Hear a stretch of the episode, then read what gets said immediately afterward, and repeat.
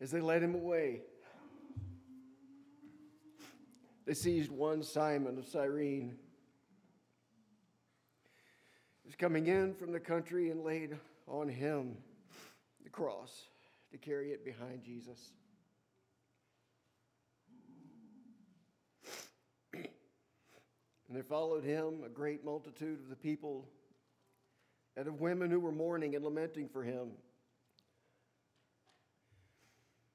Turning to them, Jesus said, Daughters of Jerusalem, do not weep for me, but weep for yourselves and for your children. For behold, the days are coming when they will say, Blessed are the barren, the wombs that never bore, the breasts that never nursed. And they will begin to say to the mountains, Fall on us and to the hills, cover us. For if they do these things when the wood is green, what will happen when it is dry? Two others who were criminals were led away and put to death, to be put to death with him. When they came to the place that's called the skull, there they crucified him and the criminals, one on his right and one on his left.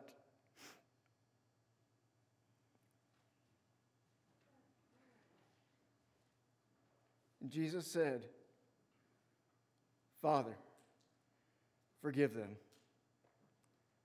for they know not what they do. And they cast lots to divide his garments.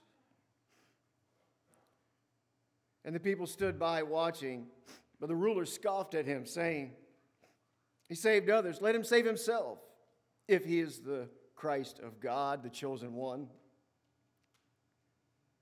The soldiers also mocked him, coming up and offering him sour wine and saying, If you're the king of the Jews, save yourself. There was also an inscription over him This is the king of the Jews. One of the criminals who were hanged railed at him, saying, Are you not the Christ? Save yourself and us. But the other rebuked him, saying, Do you not fear God, since you are under the same sentence of condemnation? And we indeed justly, for we are receiving the due reward of our deeds. And this man has done nothing wrong. And he said, Jesus, remember me when you come into your kingdom. And he said to him, Truly, I say to you, Today you will be with me in paradise. It was now about the sixth hour, and there was darkness over the whole land until the ninth hour, while the sun's light failed. The curtain of the temple was torn in two, and Jesus, calling out with a loud voice, said, Father, into your hands I commit my spirit. And having said this, he breathed his last. Now, when the centurion saw what had taken place, he praised God, saying, Certainly this man was innocent. And all the crowds that were assembled for this spectacle, when they saw what had taken place, returned home, beating their breasts. And all his acquaintances and the women who had followed him from Galilee stood at a distance and watched these things.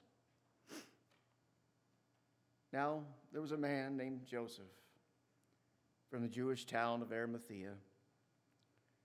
He was a member of the council, a good and a righteous man who had not consented to their dissension and action. And he was looking for the kingdom of God. This man went to Pilate and asked for the body of Jesus, and he took it down, wrapped it in a linen shroud, and laid him in a tomb cut in stone where no one had ever yet been laid. It was the day of preparation, and the Sabbath was beginning. And the women who come had come with him from Galilee followed saw the tomb and how his body was laid. And they returned and prepared spices and ointments. On the Sabbath, they rested according to the commandments.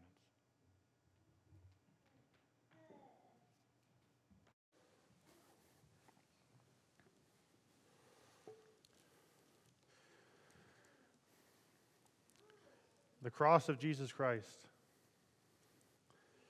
To sing these wonderful truths, to hear that text read, now to preach on it. It feels like, from a human perspective,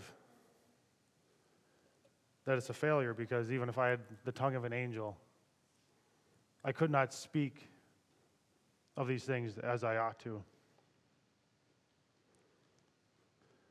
But only by His power. Now, in the United States, there has been primarily five methods used for capital punishment to administer the death penalty. The most common two that are used today are lethal injection and electrocution. Lethal injection is by far the most sanitized version of capital punishment. As you run down the line into earlier times, it gets a little more gruesome. Lethal gas was used. The firing squad was a method. And before that, the primary methods method was hanging, state-sponsored hanging of criminals, which hasn't been done in the United States since 1996. Now, in ancient times and less civilized societies, the methods go from bad to worse, from beheading people to burning them alive. The Jewish people in Jesus' day, they would stone people to death. They throw them into a large pit and drop stones on them, killing them. But just about universally agreed upon, the most cruel form of capital punishment was invented by the Persians around 800 BC. This method, this method was eventually adopted and perfected by the Romans, and it's the method known as crucifixion. Now, we all have some kind of imagery in our head of what crucifixion somewhat looked like, whether by pictures, by books, uh, movies that we've seen. It was the most painful, most cruel way to die. In the Roman context, it was only used for those guilty of the worst crimes, slaves. No Roman citizen would ever experience being crucified except if they committed a high crime against the state, against Caesar. Crucifixion was done openly and it was done publicly. It was state sponsored terror. When someone was crucified, it was meant to say, Don't do what this man did. Look at this. Don't even think about doing what this man did. If you do do what this man did, what you see being done will be done to you. Crucifixion was a somewhat common occurrence History says when Spartacus fell in 71 BC, around 6,000 men were crucified along a stretch of highway that went about 120 miles. So if you can imagine hopping in the car and driving, not quite to Rochester, Minnesota, but pretty, pretty close to that far. And as you're driving down, uh, almost the whole way, there'd be scattered along men on crosses, bleeding, screaming for help, sometimes for days. In Jesus' era, there was an estimated to be around 30,000 crucifixions. But there's not anybody in here who knows any of their names. But we all know the name of Jesus. In St. Cloud, you'd be hard pressed to find anybody who doesn't know that Jesus of Nazareth was crucified. So, why is Jesus singled out then? What makes his death on the cross different from all the tens of thousands who have been crucified.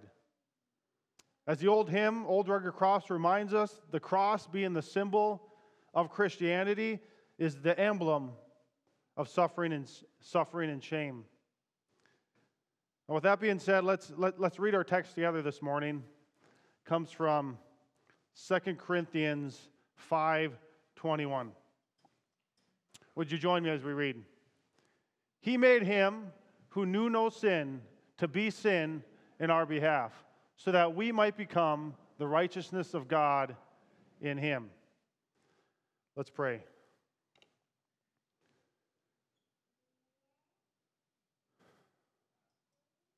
Father, to remember such things, to contemplate the Son of God on the cross on our behalf, to provide for us salvation. We know it's not good enough just to say Jesus died on the cross for our sins. But what does that mean? You would reveal that to us in a deeper way this evening.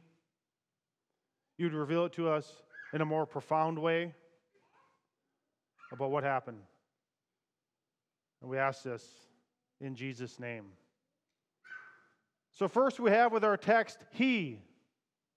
That is God the Father. Today, Good Friday, it's not about you, it's about God. God is at the forefront, God is at the beginning, God is at the end, God is the preeminent one, God is the initiator of our salvation. See, every other religion takes man and puts him at the center. Man is at the forefront. Man is at the beginning. Man is the author and the initiator of his salvation.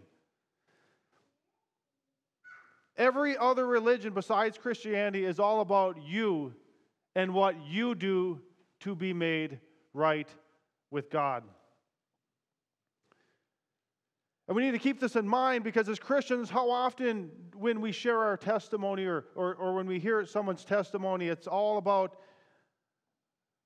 you know, I, I did this and I did that. And now I'm starting to do this instead and I stopped doing that. Or, you know what, I, I wasn't happy and now I have come to Jesus and now I am happy now. And you should come to Jesus too so then you can be happy. But our text today, one of the reasons I picked it, it starts with God. He made him who knew no sin to be sin on our behalf. You see, on the cross, God the Father made Jesus, who he himself knew nothing of sin, to be sin on our behalf. Christ was the spotless lamb of God. He was unblemished, as Hebrews 4:15 says, "For we do not have a high priest who cannot sympathize with our weaknesses, but one who has been tempted in all things as we are, yet without sin." Christ was without sin. Think about this there has never been a moment in your life that you've ever loved the Lord your God with all your heart, mind, body, and soul. There hasn't been a moment that you've done that perfectly. And in Christ's life, there was never a moment he didn't love God the Father with all of his being. Christ knew nothing of sin. We, as fallen creatures, we know nothing but sin. Genesis 6 5 pretty early on into the creation account. Then the Lord saw that the wickedness of man was great on the earth, and that every intent of the thoughts of his heart was only evil continually. You see, we don't just sin every now and then. You know, we say stuff like, hey, well, especially in evangelism, we'll go, well, you know, nobody's perfect. That's almost implying that, you know, we're pretty good we're almost perfect, but nobody's actually really perfect. No, you see, we don't just fall into sin every now and then by accident. The human heart, apart from the regeneration of the Holy Spirit, is bent on sin. It is like a racehorse running into sin, loving sin. And we're quick to point out sin in other people. Sinners are really quick to point out other people's sin, but not their own sin. How fast right now is our culture into pointing at sin that's out there? That's not right for those people. Let's jump on the bandwagon. That sin over there, that, that institutional sin, but we have to look at our own hearts. We love to blame others that we are victims, that we had a bad childhood, that mom and dad weren't around,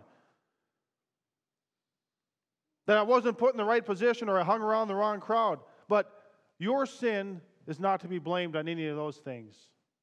And we are guilty. It is personal, individual sin in our own hearts. But Christ was sinless.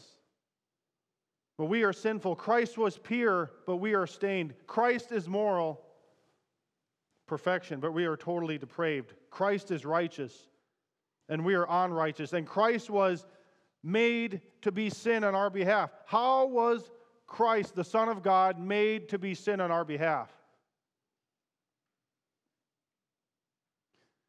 When Jesus went to that cross on Good Friday, he was made to be sin. Does that mean that Christ became a sinner in his nature?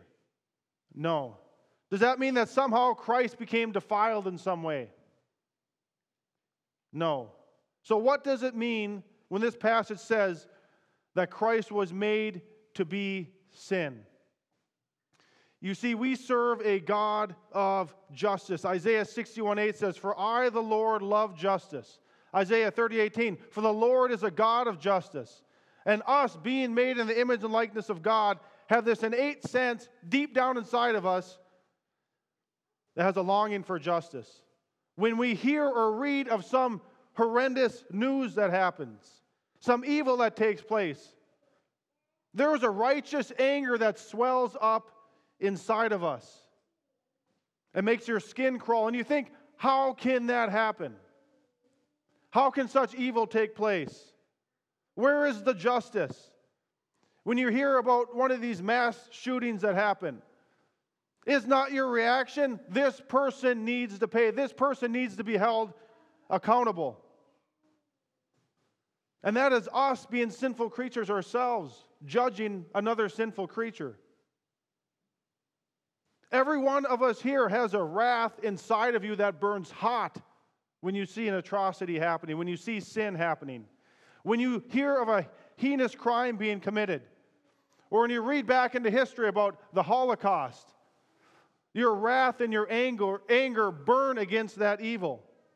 Now think of this how much greater is God's wrath and anger, Him being perfectly moral, perfectly pure, without sin? How much more does God's wrath and anger against that sin burn than even yours do? If you, being a sinful, broken, fallen person, can get so angry over sin that you see, although you are sinful yourself, how much more a God who is spotless and without blemish? How much more does God's anger and wrath burn against sin? His very nature demands it. And Christ was made to be sin on our behalf. It means that on the cross, all the sins of God's people were put upon Christ. And God the Father poured out his wrath and judgment upon Christ on our behalf.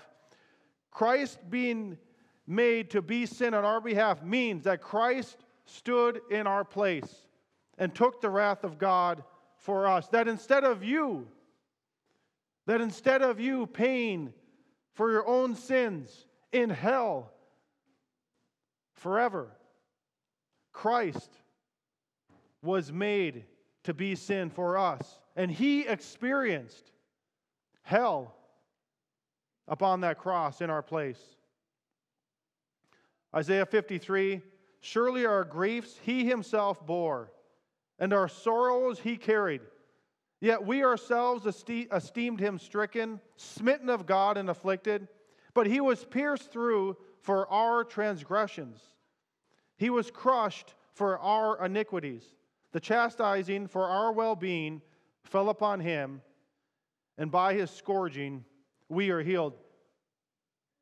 He was pierced for our transgressions, he was crushed for our iniquities, not his, but ours.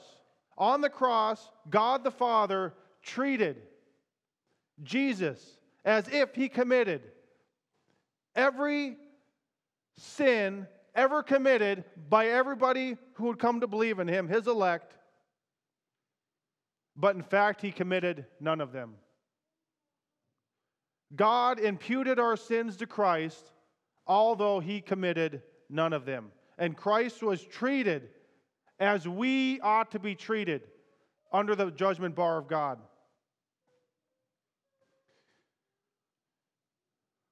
God is holy, we are not. That's what all the tracts say. God's holy, we are not, and there's this great division between us. God cannot be in the presence of sin, us being sinners, in order for us to be in God's presence. That sin needs to be dealt with.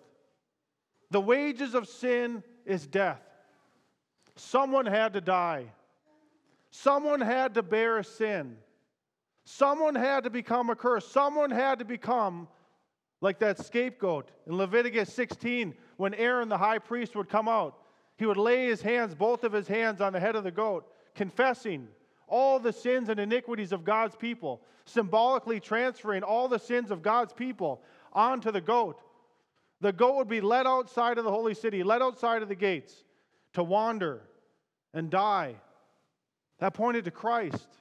That this time, all of our sins, uh, all the sins of God's people, were not just symbolically transferred to a goat, but they were fully and effectually transferred to Christ. And he was led outside of the gates, led outside of the holy city, bearing the sins of all God's people, and he died on our behalf. That's what it means for Christ to be made sin on our behalf, that God the Father unloaded his white, hot, holy hatred against sin and sinner upon the head of his beloved Son on our behalf. That our sins were given to Christ. And if you are in Christ, the full force of God's wrath was unleashed upon Jesus Christ in your place. He drank the bitter cup reserved for you. And remember, there is not one drop left for you to drink. You do not have to hold on to your past sins. If you are holding on to your past sins that you have committed or past sins that have been committed against you, you hang on to them so you can continually remind yourself, continually bring them up to punish yourself. Then you need to know today, you need to let them go. Because what you're saying is the cross wasn't good enough for your standards. So you need to continually punish yourself. Today, you really need to let go of your former sins. You are a new creature in Christ. He drank the cup of wrath for you, and you don't have to drink any of it. You, you don't have to vouch yourself and volunteer yourself to drink some punishment. You know what? That was good enough for God's standards, but I need to hold on to them and punish myself. No. In Christ, your sins are forgiven. In Christ, your sins are gone. And in Christ, you are a new creature. And you need to live like it. Christ hung on that cross, naked, and in a shameful way. So you don't have to feel shame for any of the sins you've ever committed. That's the good news. That is the good news. And can we not sing in our hearts, Is it well with my soul? Can you sing in your heart, My sin? Oh, the bliss of this glorious thought. My sin, not in part, but the whole. The whole was nailed to that cross, and I bear it no more. He made him who knew no sin to be sin on our behalf so that we might become the righteousness of God in him. Good Friday, Christ dying for us, being made to be sin on our behalf. Our sins being imputed to Christ and being dealt with. Now, the second part of the verse, so that we might become the righteousness of God in him. How do we become the righteousness of God in him. What does that mean? What does it mean that we become the righteousness of God in him? That's the other side of imputation. Not only did Jesus die for you, but Jesus also lived for you. Jesus Christ lived a perfectly righteous life, never sinning, and when you put your faith in Him, that perfectly righteous life gets credited to you, gets gifted to you, gets imputed to you. That perfectly righteous life gets put into your spiritual bank account. Do you ever wonder why Jesus lived 30 plus years on this earth? And there's almost no account of it in the Bible. I find that interesting. Besides, when he got separated from his parents in Luke 2, and they found him in the temple, almost 30 years of silence. God on the earth. Couldn't Jesus just have come down on Friday from heaven, be crucified on Friday, rise from the dead Sunday? He could have wrapped the whole thing up in three days. But why did Jesus come as a baby and live the human life for 30 plus years?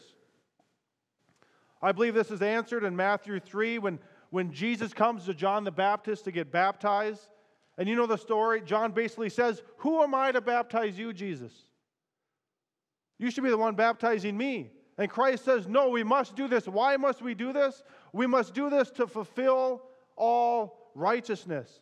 Jesus lived those 33 perfectly righteous years to fulfill all righteousness.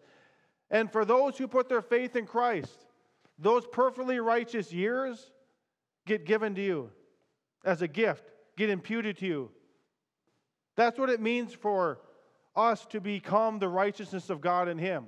That we don't have a righteousness in our flesh, we don't have a righteousness of our own. Paul in Philippians when he's listing off why, if anybody has confidence in the flesh, it was Paul. If anybody had confidence to be made right before God, it was Paul. He said, I was circumcised on the eighth day. I was from the tribe of Benjamin. I was a Hebrew of Hebrews. I was a Pharisee. But when Paul came to Christ, he counted it all as loss he says in Philippians 3 9, and being found in him, not having a righteousness of my own that comes from the law, but that which comes through faith in Christ, the righteousness from God that depends on faith. We get to heaven only by having no sins and being perfectly righteous. That is a true statement. We get to heaven only by having no sins and being perfectly righteous. Is there anyone in here that has no sins and is perfectly righteous? No. But in Christ, in Christ, He takes away all of our sins, takes away all of our sins. Then, on top of that, He gives us His perfectly righteous life too. So, not only do we start off with a negative balance in our spiritual bank account because of sin, Christ comes, pays our debt, brings us back to even. That debt has been paid, your sins are gone. But then on top of that, He gifts us His righteous life and puts us on the plus side.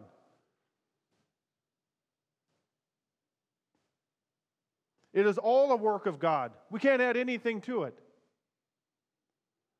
It is not of the flesh, it is through faith. When, when, when a sinner brings his good deeds before the Lord, it is like filthy rags to be justified. It, it, it, it, it's akin to if a man goes to a house, murders everybody in the house, he runs out of the house, gets caught by the police. The police ask him, Did you murder the family? Yes, I did, but when I was crossing the road, I didn't jaywalk. Oh, well, that's okay. You're free then. No, that's what our righteous deeds look like to the Father. That's what a sinner's righteous deeds look like puny. It's all a work of God. He made him who knew no sin to be sin on our behalf so that we become the righteousness of God in him. We exchange our sins for Jesus' righteousness. It was a great exchange, as Martin Luther put it. That's what happened on the cross. My question for you is Have you believed this great exchange for your salvation? Because God will deal with every sin ever committed. And the question we need to ask ourselves, and the question we need to ask others as we go to work, go to school, minister to others, is how will your sins be dealt with? Because there are only two options of how sins get dealt with. Option one is you deal with your sin yourself. That is an option to deal with your sin yourself. That is an option. The way you deal with your sin yourself is by going to hell and paying for your sin for all of eternity. In hell, the justice due to God for your sin is satisfied. In hell, the wrath of God will be poured out and the wrath of God will be appeased. In hell, the anger of God that had been kindled because of our vile, wicked sin will be quenched. There will be weeping, there will be gnashing of teeth, and you will be there forever, and it is perfect justice for all of eternity. Since you have sinned against the eternal God. And in hell, God gets glory and he gets justice that way. Option two is Christ drank your hell on the cross. Good Friday, what we remember today. At the cross, the justice due to God for your sin is satisfied. At the cross, the wrath of God is appeased. And at the cross, the anger of God that has been kindled because of your sin is quenched. At the cross, there is forgiveness for all who come in faith and repentance. At the cross, God gets his justice, and Jesus Christ becomes a substitute on our behalf. At the cross, God is glorified. And at the cross, God the Father treated Jesus Christ as you should have been treated under the judgment bar of God. So that in return, you are treated as if you lived that perfectly righteous life that Jesus Christ lived. And we can stand before God. If I stand before God as Tim in the flesh, depart from me. But if I stand before God clothed in the righteousness of Jesus Christ, he will say, Well done, good and faithful servant. That is the good news. That is the gospel, and that is what we remember on Good Friday. And the story doesn't end there.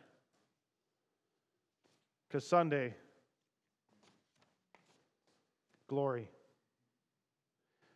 Now, as we, as we remember this Good Friday, as we remember the cross of Jesus Christ, Christ Himself gave us, the church, a symbol to help us remember his sacrifice on the cross on our behalf.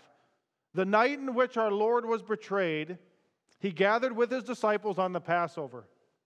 He ate with them and he drank with them. During the supper, he took bread and he took wine. The bread was to represent the body of Christ that was about to be broken, and the wine was to represent the blood of Christ, which was about to be spilled out. The first Lord's Supper was about 2,000 years ago. And since then, the Christian church has been celebrating it ever since as a way to remember Christ's atoning death on the cross, just as our Lord had commanded us. And as we celebrate the Lord's Supper, it is an act of worship. In remembrance of the atoning death of Christ. And that's what we will do now. So, as we take the Lord's Supper, it is only for those who put their faith in the life, death, and resurrection of Jesus Christ. So, if you're a believer, join us, partake with us. If you are here and you're not a Christian, this is not for you to partake in, but it is for you to observe. And when you observe, you think about your eternal destiny. This is a perfect time for you that if you're not a Christian, to think think about how you will be made right before God, that you have no ability to justify yourself before a holy God. And I invite you this evening come to Jesus if you do not know him. Come to Jesus this evening, repent and believe this good news of Christ's death on the cross on behalf of all who repent and believe. That Jesus died for sinners and rose again. So now let's take a moment and let's examine ourselves before the Lord and prepare our hearts for a spiritual feast that Jesus died for sinners. As the men pass out the elements, I ask that you hold them and uh, we'll take them together.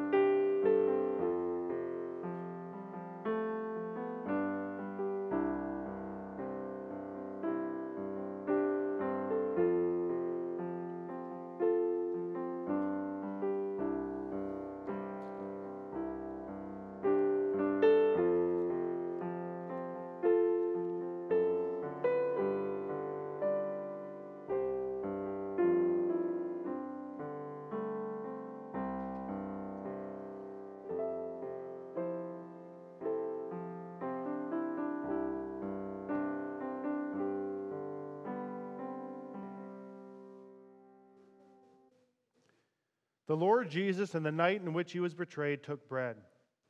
And when he had given thanks, he broke it and said, This is my body, which is for you. Do this in remembrance of me.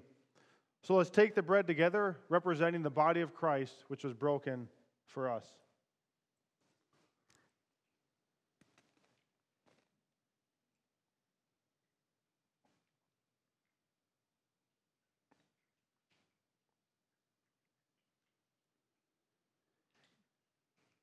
In the same way, he took the cup also after supper, saying, This cup is a new covenant in my blood. Do this as often as you drink it in remembrance of me. Let's take the cup together, representing the blood of Christ, which was spilled for us.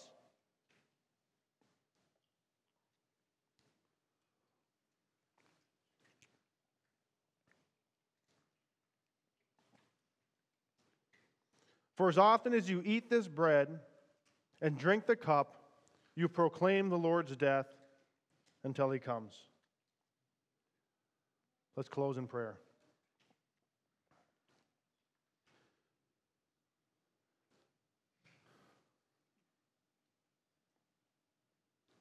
Father, it's a plan we could have never dreamed up, we could have never made up, we could have never thought of. It was your plan from the beginning to send Christ he was not plan B, he was plan A, he was always plan A.